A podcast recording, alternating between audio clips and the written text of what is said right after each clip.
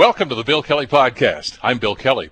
Well, Hamilton is looking at naming and shaming businesses that don't follow the COVID 19 protocol. We'll give you some of the details on that.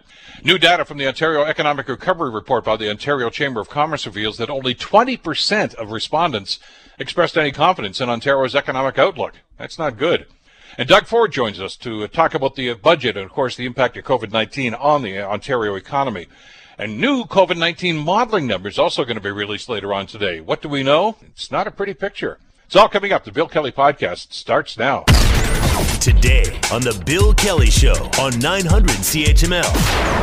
Hamilton is now looking at naming and shaming businesses that don't follow the COVID 19 safety protocols. This, of course, was after the uh, revolution we had when Paul Johnson joined us a couple of days ago on the program and told us about one particular Stoney Creek restaurant that uh, was flagrantly violating the COVID-19 protocols, but uh, the decision was made by staff not to release the name of the place. Um, and there's been a lot of outrage and a lot of pushback on that. It was, uh, was a major point of discussion yesterday with Hamilton City Council. Brad Clark, Stoney Creek Councilor, joins us on the Bill Kelly Show to talk about uh, Council's move and direction going forward on this. Brad, thank you so much for the time. It's good to have you with us today. No, thank you, Bill. My pleasure. Did you know that there was a policy of a, a no-name policy? Was was it a policy, or was just a decision made by somebody in staff? I do not believe it is a policy. I believe it was described as it was a tradition. This is how they had generally handed, handled any charges on any matter. They simply didn't release the names. So, but this, I guess the old idea, this is a different time, a different place. We're dealing with a pandemic, and uh, there's some concern here uh, about compliance, I guess, is really what this comes down to, isn't it? Yes, sir. So we we the vast majority of businesses are complying, and, yep. and, and, and we're very appreciative of them. The citizens um, want to continue to have some semblance of life, so going out to a restaurant every so often. Um, but then there are other businesses who are flagrantly uh, violating um, the law of Ontario and the and the bylaws of Hamilton and and the public should know if they're charged. The public should know, in in my opinion, and and council agrees. Uh, there was some discussion uh, before you guys had this meeting yesterday and talked about this, Brad, uh, about uh, legal responsibilities and, and you know are you are you naming and shaming? Are you are, you know with are you you know putting information out there that should be confidential information? That was one point of view. Clearly, you don't agree with that. No, and I could not find, and neither could our staff. I would add um, any act, legislation that prohibited a municipality from naming the names of individuals who were charged. Added to that, in Ontario, we have this open court principle, uh, which anyone who's charged with any matter, uh, their names are made public, and that's been um, uh, the policy within the courts in Ontario for quite some time and and and you yourself as a as a reporter and, and a journalist you see it all the time. There are sure. names made. So and so was charged with this offense. Doesn't mean they were convicted. They were charged. In this case if a restaurant is flagrantly violating the rules and putting others at risk then we should be naming that restaurant to to shame them into compliance is there concern here about the penalty aspect of this? I mean, because these these bylaws have been in place for quite some time now, and you know, it, no, I don't think anybody can plead ignorance on these things. But if there are people that are that are, are breaking the rules on a consistent basis, does that indicate that maybe the penalty's not severe enough? Um, I'm torn on that personally. Um, I thought the penalties um, for the businesses were rather onerous when we first put the bylaws in place. But over time, I've come to realize that, yeah, no, they're not a penalty. They're just the cost of doing business. So my position has kind of changed over time. A $3,000 fine for a restaurant um, to operate almost like a full restaurant and allow people in and all the money that they're making it just uh, offsets that fine. It's um, it's literally a cost of doing business. Okay, I got fined. Here's your money, and then they continue doing what they're doing. So the only way to make sure that these restaurants are going to come into compliance with all of the other restaurants who are in compliance is to name them. Well, and you know the old phrase, a former police chief used it on a pretty regular basis compliance is free. You know, if you play by the rules, you're not going to get fined, so no big deal. Uh, but these are people that, as you say, are basically thumbing their nose at, at the bylaws and at the city, for that matter. And, and people, you know, it's a public health issue as much as anything else. And, you know, I, I just think there should be a, some sort of a discussion about, about, you know, the, the penalty phase of this. Um, you know, shut them down for a week or something. I know that sounds pretty onerous, but you know, if you're breaking the rules consistently, uh, you got to send a message, don't you? Uh, I, I I agree. Uh, I have no sympathy for the businesses who are refusing to comply with the laws. As a matter of fact, I'm angry with them because they're putting you and I and our families, our neighbors, all at risk by not complying. And so it's essential that we get all of these restaurants, if they want to remain open, just learn what the rules are and follow them. And and goodness, we've been at this now. How long now? Since March. Yep. These restaurants know the rules. Well, sure, I mean, because they I mean, can't plead ignorance. No, and they've gone through the shutdown period. A lot of them did anyway. Yes. Uh, and and they, you know, the, the, you guys have been open and honest about what needs to be done here, and there are inspections that are going on. Mm-hmm. Uh, and this is not like some of the other bylaws. I know, of course, while they get charged, and then it's six months before they even get a hearing, and they can appeal this. Uh, they're, they're charged and they're ticketed right then and there. I mean, they're given the fine, are they not? Yes, they are. And and we've now moved to a more proactive phase. The government of Ontario has strongly encouraged municipalities to be proactive in in their enforcement uh, mechanisms, and so we are doing that also. We have an enforcement team that is now proactive, that's going out and randomly inspecting. And so, uh, folks, if you're running a business, make sure you're complying. You don't want to go down this road. So that's going to be the council move. I know a couple of your colleagues uh, were not uh, in favor of this and did not support this, uh, but it's uh, apparently this is not retroactive. So we're not going to no, find out the name. unanimously, Bill. Sorry. Oh, did it? Okay, no, I know the mayor and somebody else would. They would they make- were speaking like they were opposed to it, but then they voted in favor. Okay, I turned off the meeting early then. I guess that was it. So, I wanted to. I went, I bet you did. More than once, I'm sure. Uh, so anyway, it did pass unanimously, but it is not retroactive, so we're never going to find out who this offending restaurant in Stoney Creek is. um, I if staff don't make that name public, I will will make file a request personally to make that name public. Because in my mind, it's that restaurant that that what would the word be? Um, it was the catalyst for this this change. Yeah, yeah. and Do so you know? they should be named. Do you know? So I, I mean, I spoke with Mr. Johnson this morning. I know our staff are meeting today, and they hope to announce the protocol uh, tomorrow, which is fantastic. Um, but I made it clear from my perspective personally that if they don't name the name, then I will file a formal request, and and if that doesn't work, I'll I'll go to council and, and ask council to support the the naming of that business. They they should be named. They they caused all of this work for our bylaw staff and for council, and and this, this entire bylaw that is before us now came about because of of their negligence. Does anybody on, sta- uh, on council know the name? Um, I think a few of us do. Yes. Okay. All right. So this you're you're just going to go through this from legal terms and say if this is okay. Either they do it or you're going to do it. one way or the other, and we have to follow the process. Sure. I, I, I you know me, I'm always a process guy. I'm not going to unilaterally jump out in front of a truck. No, I get that. If I got the process, then I'm safe. Yeah. Well, if there's legal liability, you'll certainly hear about it from your staff, I'm sure. Exactly. I look forward to that part. Brad, thanks so much for jumping in with us today and explaining just what went on yesterday. Really appreciate the time. My pleasure, Bill. Have a great day. You too. Stoney Creek Councilor Brad Clark concerning about uh, compliance with the businesses around town, and that only makes sense. I'm glad it did pass unanimously. You're listening to the Bill Kelly Show podcast on 900 CHML. I want to bring uh, Rocco Rossi, President and CEO of the Ontario Chamber of Commerce, back onto the program. Uh, the Ontario Chamber has released uh, their preliminary data from uh, what they call the Ontario Economic Report.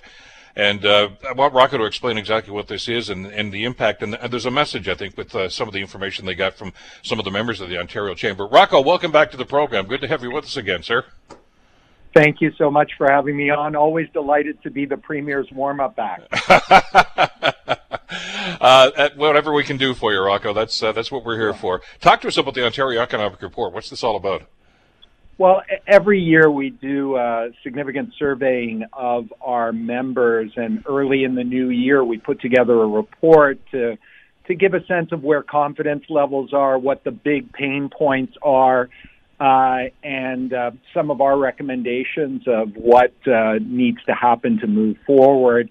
We've been doing a couple of waves of surveying uh, in September, in October. We'll do more in November, December with a view to uh, putting the report out in January. The latest wave, which basically ran the month of uh, of October, so before these latest announcements of further uh, restrictions, showed confidence levels uh, among our members, which 60,000 strong across the province, small and large, every sector, every region of the province, at the lowest level since we began measuring this in 2011.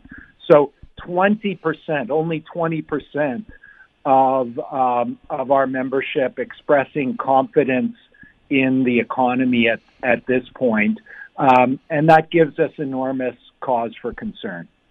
Now, I want our listeners to be clear on this. When you say uh, confidence uh, in in the economic outlook, uh, is that confidence in in the in what's going on, or is it confidence in the government's plan to deal with some of those concerns? No, it's in what's going on. Look, there's okay. lots of appreciation for many of the things that the government is uh, is doing, although quite clearly, uh, and and and business wants to do uh, its part. It understands our members understand that good public health policy is at the core of long-term good economic uh, result.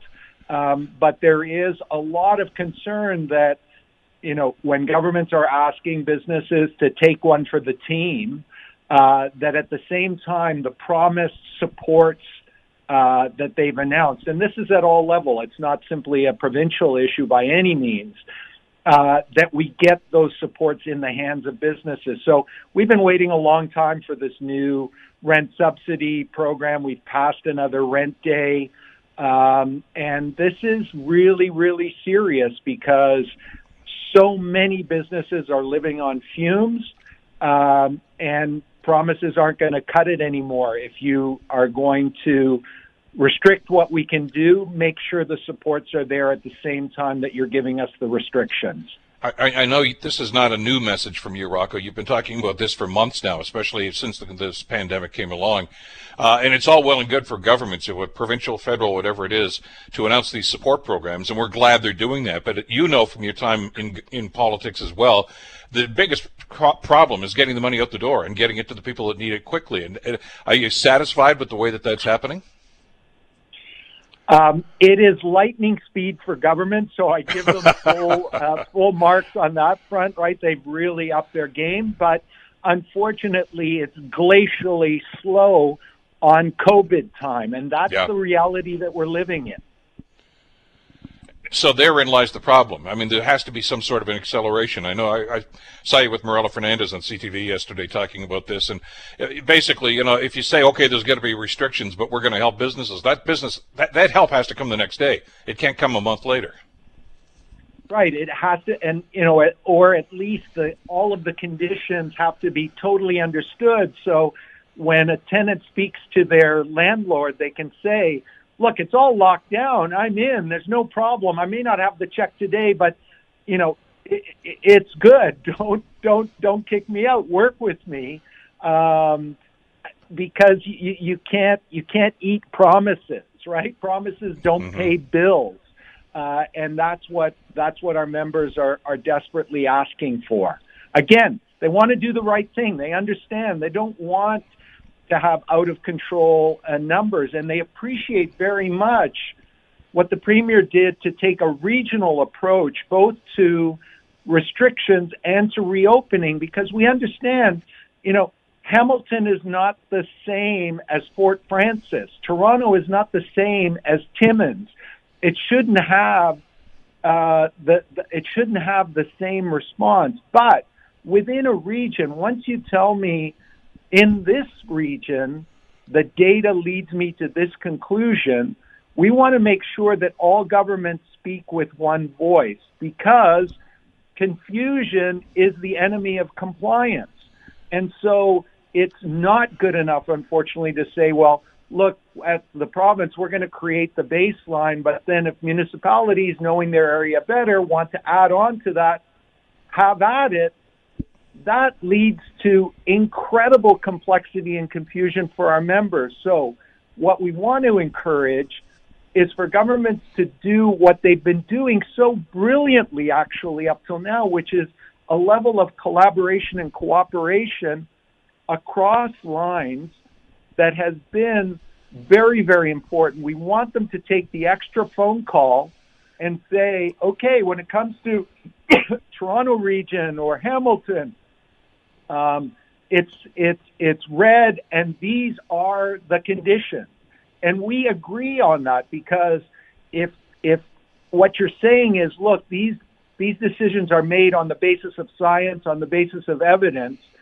then I want the scientists, I want the medical doctors, of which I am not one, so I, I, I have no expertise here, but I certainly expect the medical officer of health at the province and at the at the regional level to say in this region this is what the evidence tells us and then if you're going to add those restrictions make sure that the promised supports are coming in lockstep Here's the concern that, that, I'm hearing from an awful lot of people, and, and specifically in, in, the, in the restaurant and, and bar business, uh, which has you know gone through a great rejuvenation in this city, as you know, Rocco, over the last couple of years.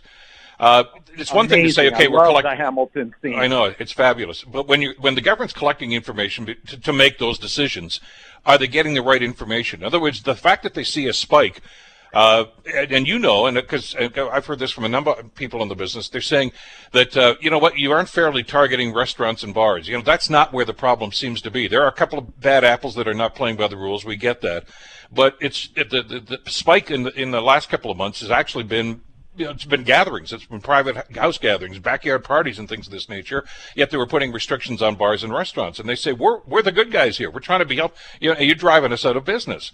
Uh, so I, I'm I'm wondering about your thoughts about how they collect this data and how they actually interpret it. Well, I think the more transparent we can be with the data, because unfortunately, even some of the, the commentary, well, look, it's from groups, it's not from restaurants. That's anecdotal as well. Yeah. So what I want is to have the evidence on, you know, on the table so people can have that, can people can have that discussion. And also, it's not simply at the government level. This is this is something, and you know, I've said it before on your show, Bill.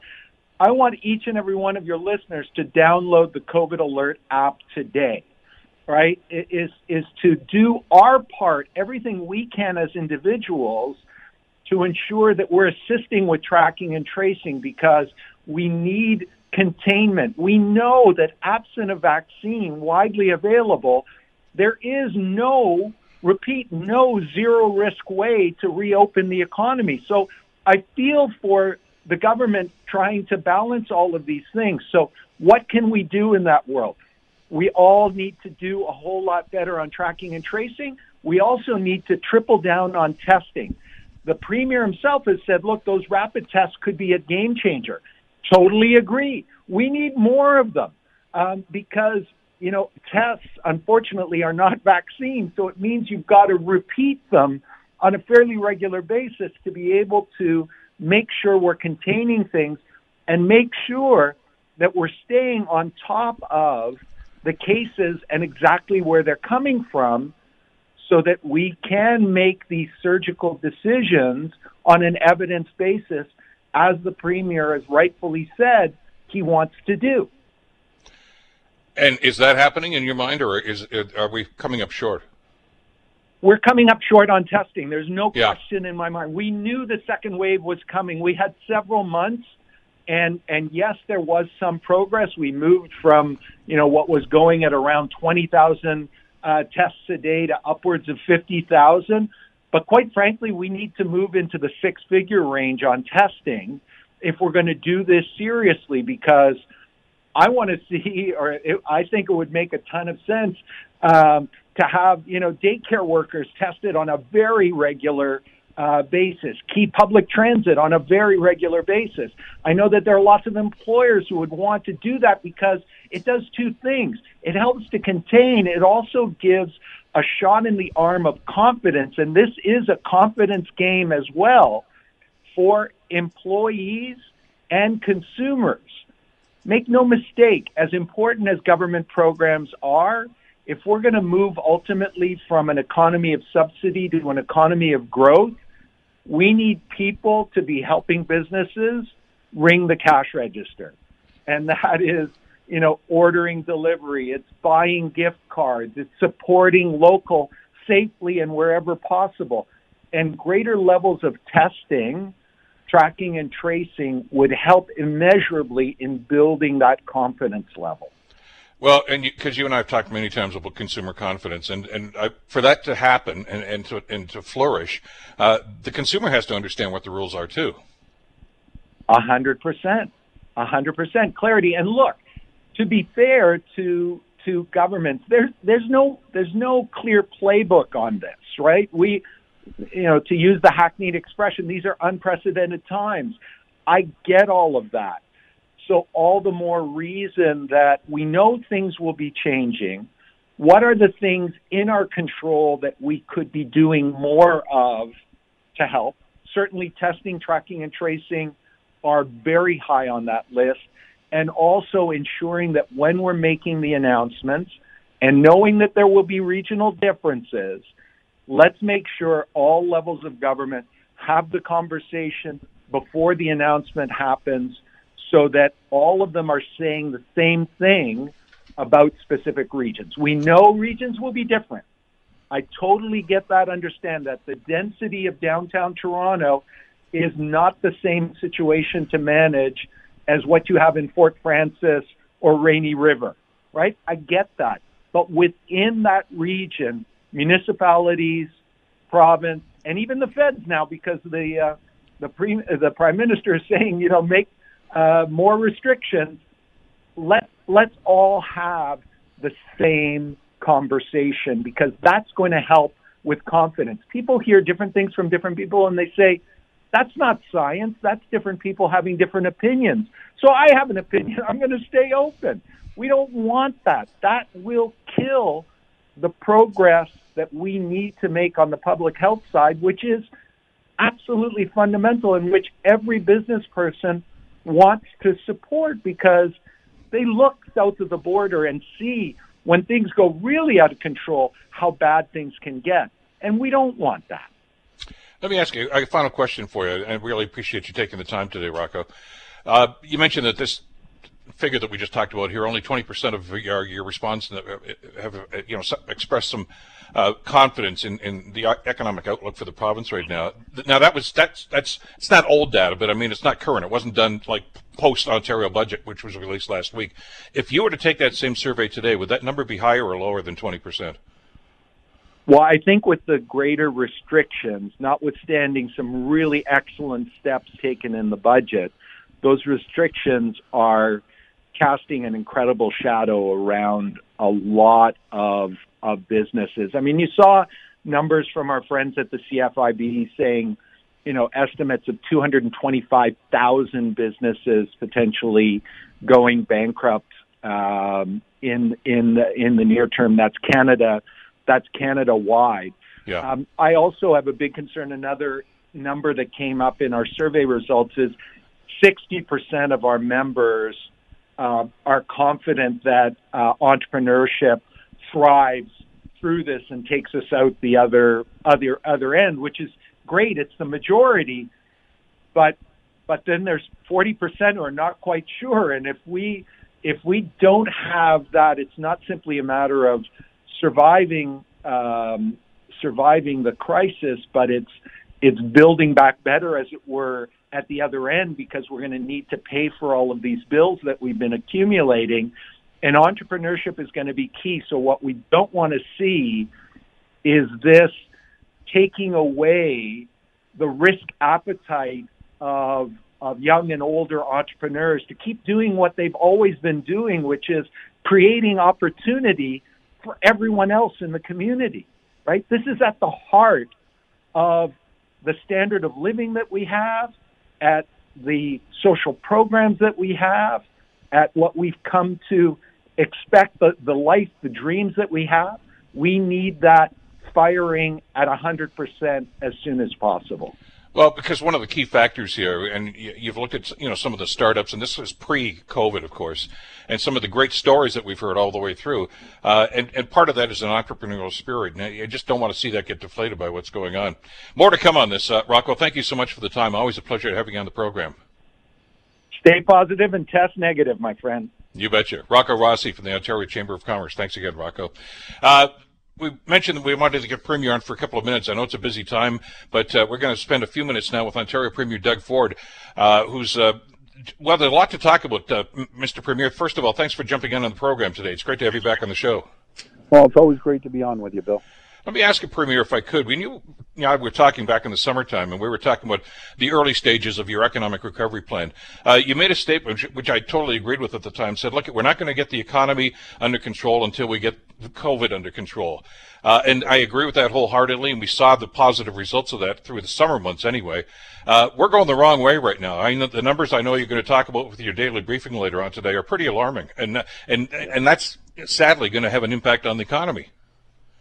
That, that's right, Bill, and, and that's why it really comes down to, as Dr. Williams uh, has said, and Dr. Williams has done an incredible job with, along with all the other uh, medical officers and public health, is it's very simple. If everyone just followed the protocols, it's, it's about as simple as that. Is make sure that you don't gather in large gatherings, because that's where we see a lot of the spread, and to make sure that you, you mask when you're around other people and social distance and just follow the, the basic protocols. Uh, everyone has a part to play in it. We're doing everything we can, all three levels of government, the municipal, the provincial, and, and the federal government. But we have to rely on, on public behavior as well. Well, uh, the, the, disturbing thing, and I'm sure you feel the same way about this, is that you know you're, you're initiating programs and funding programs to try to help business get back on their feet, in spite of what's going on with these numbers. But you know, when the when the public sees these and consumer confidence goes down, if people aren't coming through the door, that that's bad for the economy. And that, and right now, people are getting nervous about that again. I, I agree with you, Bill. I had this conversation not even 15 minutes ago with with some folks, and uh, you have to have public confidence, even if the restaurants were open. Are they are they confident to go in there and sit down and and have a meal, or are they confident to go into a, a small uh, boutique gym? uh, which I support both both industries. Uh, but we have to build the public confidence. We did it once before. We were able to bring the uh, the numbers down well below 100 right across the, the province, and then I, I think everyone uh, let their guard down a bit, and now we're we're back we're back into it. I'm I'm I'm confident if we follow the the protocols, uh, we we will be back into a, a much better area than than what we're seeing right now. I, I know you've seen the uh, economic report from the Ontario Chamber of Commerce that we were just talking with Rocco Rossi about before you joined us. Uh, and the, the rather alarming number there, only 20% of the respondents actually expressed confidence in Ontario's economic outlook. Uh, are you confident that uh, that the budget that uh, that you introduced last week uh, in the legislature addresses some of those concerns so we can see that number get back up? Well, I'm very confident on on the economic uh, side, yeah. especially if we see the numbers go down. We we uh, we will drive the economy, the likes of which this province has never seen. But it goes back to what we were talking about a minute ago, Bill. You have to have the public confidence to be able to go out there and and enjoy a meal at a restaurant or, or go to your local gym and get the economy uh, back up and going. You can't have the economy booming uh, without uh, public health in in a in a safe area. And and right now we see the the numbers climbing. I, I am concerned about it and especially in uh, two two regions, uh, Toronto and and Peel, uh, especially Peel. We we see uh, the spread even going up to Caledon, and uh, I, I know all three mayors. I, I talk to them frequently. I just had a conversation with Mayor uh, Bonnie Crombie uh, this morning, and uh, she she's concerned as well. So we're going to consult with the the health table, which I always do. I always rely on health and science. But even even Dr. Williams said the other day, you know, uh, the the fatigue with people. I, I see it. I, I talk to people. Mm-hmm. I I hear it. Uh, this COVID fatigue, uh, mental health, depression, uh, and uh, you know, we we even see domestic disputes uh, are going up uh, as well. So uh, we we have to just follow the protocols and get get back into the game per se.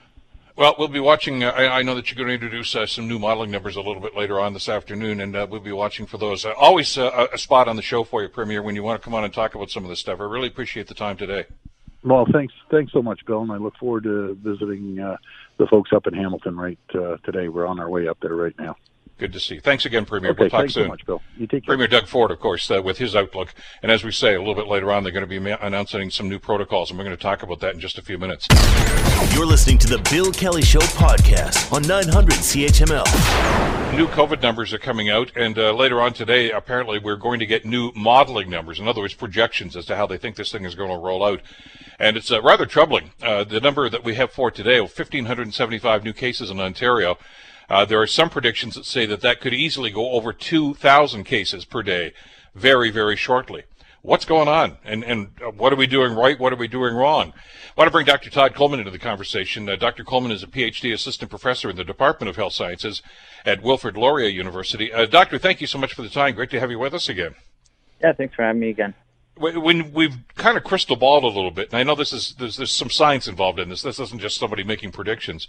Did you foresee that we'd be up as high as we are? I mean, 1575 today is is bad enough, but now they're saying they wouldn't be surprised if it went over 2,000 cases a day shortly. Yeah, it's not surprising at all. If you look at the trajectory that we're on right now with the increases, um, it, it's pretty clear that we're on an upswing, and 2,000 seems like a a, a likelihood now uh, for December but because we were always told, okay, you know, when we get into the colder weather, uh, you know, we're going to be indoors more, and that means the spread is, is much more uh, bound to happen in situations like that. And we saw that, you know, because we really didn't go through a winter uh, in Ontario. I mean, you know, we knew about COVID back in January, but it was really March by the time that we started to see a, a dramatic impact. But we've had mild weather here too. Uh, you know, uh, uh, especially here in southern Ontario, we've had the uh, the opportunity to actually be outside a lot more. I mean, I'm sitting out on my patio in the middle of November, and I figured that, that was never going to happen before. But we're still we're still seeing these numbers increase. Is it is it behavior, doctor? Uh, I think it's a combination of all of that. Uh, so the the likelihood of, of coming into contact with people, we're, we're we're at a different place than we were earlier in the year. So we're still seeing tra- uh, uh, infections happening in schools, for example, in healthcare settings and long-term care. Uh, those are still still at play here, uh, and and it's just I, I think one of the additional steps that we're seeing, or the the additional factors that we're seeing, is that there is a little bit of fatigue. People are getting together. Uh, albeit some of them may not be telling people that they're uh, readily meeting up with other people. But it, it, it's an it's an inevitable fact that that is what what's happening uh, because that's what you need for transmission to happen. Are we following the protocols? I mean, you're right. I mean, we do see a lot more people wearing masks, and that's that's good news. Although, you know, as I just mentioned before you joined us here, the the anti-masking uh, protests seem to be mounting. I, uh, I hope I don't know if that's part of the fatigue or if these are just people that just don't want to comply. But they're a minority. That's the good news. But uh, mm-hmm. is, is, it the social distancing? Is it, it, it, the other one that I know you and I talked about going way back to the springtime is contact tracing, and and we don't seem to be doing a very good job of that. Yeah, it, you're right. It's a combination of of all of those factors. So the contact tracing that we're seeing right now happening uh, for a lot of the second waves that we've observed, at least from the data that I've seen from uh, Public Health Ontario, uh, they they haven't been able to show uh, for almost a third of the cases that are happening each day uh, where people are getting infected. Uh, so that's a problem in itself, and whether that's people not admitting that they've been in contact with other people or uh, the contact tracers not even being able to get a hold of people. I'm not too sure because the data isn't there. Um, but yeah, that's one of the key things that, that we're not seeing. And we're just making the pool of people larger uh, who are active cases, which means that that, that 2,000 number that we're going to see is a higher likelihood and the impact that it's having, because uh, I, I, know there's some people, you know, that are saying, well, what's the big deal? Because 80% of the people are, we're told that actually test positive probably are not going to need hospitalization. They're probably going to stay at home and feel like crap for a, a, week or two and then hopefully get better. We don't know that, but we don't know the long-term effects of this yet. Uh, it's, it's, I, I understand the fatigue that you're talking about because I hear about it every day from people that say, "Ah, you know, I really don't need to do that. We've been doing this since March, and I never got sick, and my friends and their family never got sick, so why should we stop?" But that, we're starting to see the, the, the negative results because of that, aren't we, Doctor? I mean, the numbers are going up and up and up, and I mean, over 2,000 cases a day is uh, that's that's alarming. It's it's absolutely alarming, uh, and and it's likely uh, exactly as you said that fatigue, and it's mixed in with uh, certain people not wearing masks or not wearing them properly, uh, not social distancing, and potentially to a smaller extent not practicing proper hand hygiene which is all stuff that we know about and we know that we should be doing, and we don't seem to be doing it with the, the regularity that we did uh, in the past. I mean, I've seen that anecdotally. I mean, the other time I'll go into a pharmacy or something like that, you know, the, the, there's there was a time when you know if somebody was standing in a certain aisleway, nobody else would go down that aisle. Just, we don't want any of that. Uh, we seem to be getting pretty sloppy about stuff like that. I, I, guess the question a lot of us are asking when we see these numbers, and I guess we're going to get some, as we mentioned, some uh, some modeling projections uh, later on today. Uh, is this going to get worse before it gets better? It all depends on on uh, a couple of things. So, uh, seeing what, uh, in terms of the the public health response, uh, is to this kind of this modeling, uh, what we see, especially in the the hardest hit regions, what kinds of measures are put in place. The modeling, while we haven't seen the full report yet, suggests that if we don't change what we're doing now, that's when we'll see uh, uh, the 2,000 cases. If we if we implement a little bit further measures, uh, we may see some curbing of that or plateauing of the numbers. I'm, always reminded of the when Dr. Redfield uh, down in the States from the Center for Disease Control was uh, uh, testifying in front of a congressional committee. And remember, he held up the face mask and he said, This is going to protect me more than a vaccine would protect me. He says, If everybody wore these for about six weeks, we could knock this thing right down. And uh, of course, there is no mandatory mask uh, law. There isn't one here in Ontario either. Are, are we being strict enough? Are we, are we trying to do this in half measures? Is that one of the reasons why we seem to, to fluctuate in the way that we're doing? That's a good way of describing it. Is is half measures. So we're seeing a lot of the responsibility uh, on behalf of, of, the provincial government being thrust onto uh, local governments to enact their own local bylaws and local laws in terms of mask wearing, which sort of abdicates the responsibility of preventing this on a provincial level. Uh, and we're seeing different enforcements uh, from region to region, uh, and it, it, it's I it, it's sort of I wouldn't say annoying, but it is annoying to to have to repeat it over and over again that masks do work. Uh, the evidence is there, despite uh, the the few pieces of information that people try to latch onto uh, and use for their own purposes to justify uh, going out with friends. Uh, they do work, and it, it, Dr. Redfield was right. Uh, if everyone were to wear a mask and uh, a proper mask, wear them properly mm-hmm. in in settings, we, we could do, go a long way to, to help curb this this uh, these infections. Well, I guess we have to re-educate people uh, because the message seems to be getting muddled, and we're starting to see the, the results, and it's not a very a pretty picture and not a very encouraging picture. Doctor, always a pleasure, always informative to have you on the program. Thanks so much for joining us today. Thanks again for having me. Take care. Dr. Todd Coleman, of course, from uh, Wilfrid Laurier University. So, what about that? I, I, tried to get in. We only had a couple of minutes, sadly, with the Premier just a few minutes ago uh, by phone to talk about some of this stuff and the impact that uh, this spike again in COVID is, is having on the economy, for one thing, but certainly on people's lives as well. But we're going to get some new projections today. And, uh, you know, I, the question we have to ask ourselves is how is the government going to respond? And uh, that's somewhat problematic these days. I, that's why I asked Dr. Coleman, are we doing things in half measures? Is that why we're just getting mediocre results as a result? Richard Brennan, retired journalist with the Toronto Star, who's covered Queen's Park for many, many years, uh, joins us to talk about this. Uh, uh Badger, first of all, thanks for coming on today. Uh, it's a very active day. We're going to get projections that are, are pretty frightening. They're suggesting over 2,000 new cases per day. Uh, it sounds to me as if we're not doing a very good job, but I guess the question that we need to ask ourselves uh, are our governments doing enough for us? I mean, you know, I look at places like New Zealand and other uh, jurisdictions that have beaten this thing, uh, and they were a lot more strict than we're being here in Ontario. Well, uh, you know, the, I, the problem here is that Doug Ford has tried to balance um, you know, balance between the, the needs of, you know, businesses, companies, and people's health.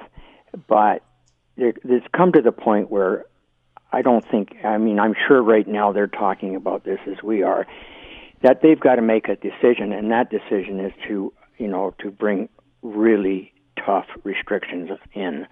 I mean, that's that's you know, they found out in Europe. They you know they found out in England. That's the only way they're going to be able to you know get a handle on this and reduce the numbers. That's and that's. I mean, he's trying to. He's been trying to put it off, and I understand that. He, he you know because businesses have got to thrive too. Sure. But the point is, it's coming down to people's health now. People are people are dying. It was 14 yesterday, and God knows how many today. I guess there's what 1,500 today or something yeah. like that, or 1,575 positive.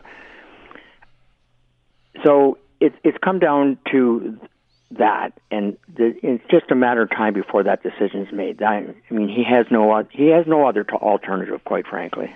And I understand his, his hesitation as well. I wish I had more time to talk to him this morning, but uh, he was a little late getting onto our program, and uh, business is business. Uh, that's unfortunate, but we I want to hook up with them again to talk about that because uh, I know they're looking at the calendar too, and they're saying, you know, this, we're heading into Christmas season now. I don't want to do an economic shutdown or even a partial shutdown. Uh, this is when people are hoping to make up some money from the shutdown that they had earlier this year. I understand all of that, but these numbers are out of control. And as I, I said to the premier, the economy's not going to get better until we start knocking the virus down, and we're not doing that. We're going the wrong way. Well, again, this is a two-edged sword here. We yeah. have, you know, the premier trying trying to you know balance between people's needs, health needs, and and and the needs of business. And we got that. But then you still have people having parties, and and and it just completely ignoring the very serious situation we have right now. And so that throws another wrench into it in a combination, the whole combination of, of this means that the government has to decision, and and the epidemiologists are, are saying, you know, and well, the Star story today saying that he ignored advice, uh, you know, rejected advice from from the experts on on uh, what should be done. I mean, that's not going to go well for him, and I think he's going to make that up very shortly by bringing the hammer down. Well, and we saw that, you know, in the early days of, you know, Trump and he had his task force, you know, the COVID task force.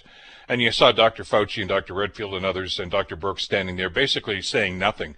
Uh, well, well, Trump was based, lying about everything. Uh, it, I expect uh, Dr. David Williams uh, or whoever else is up that podium, uh, if they disagree with what's being said, if they disagree with the policy, say so.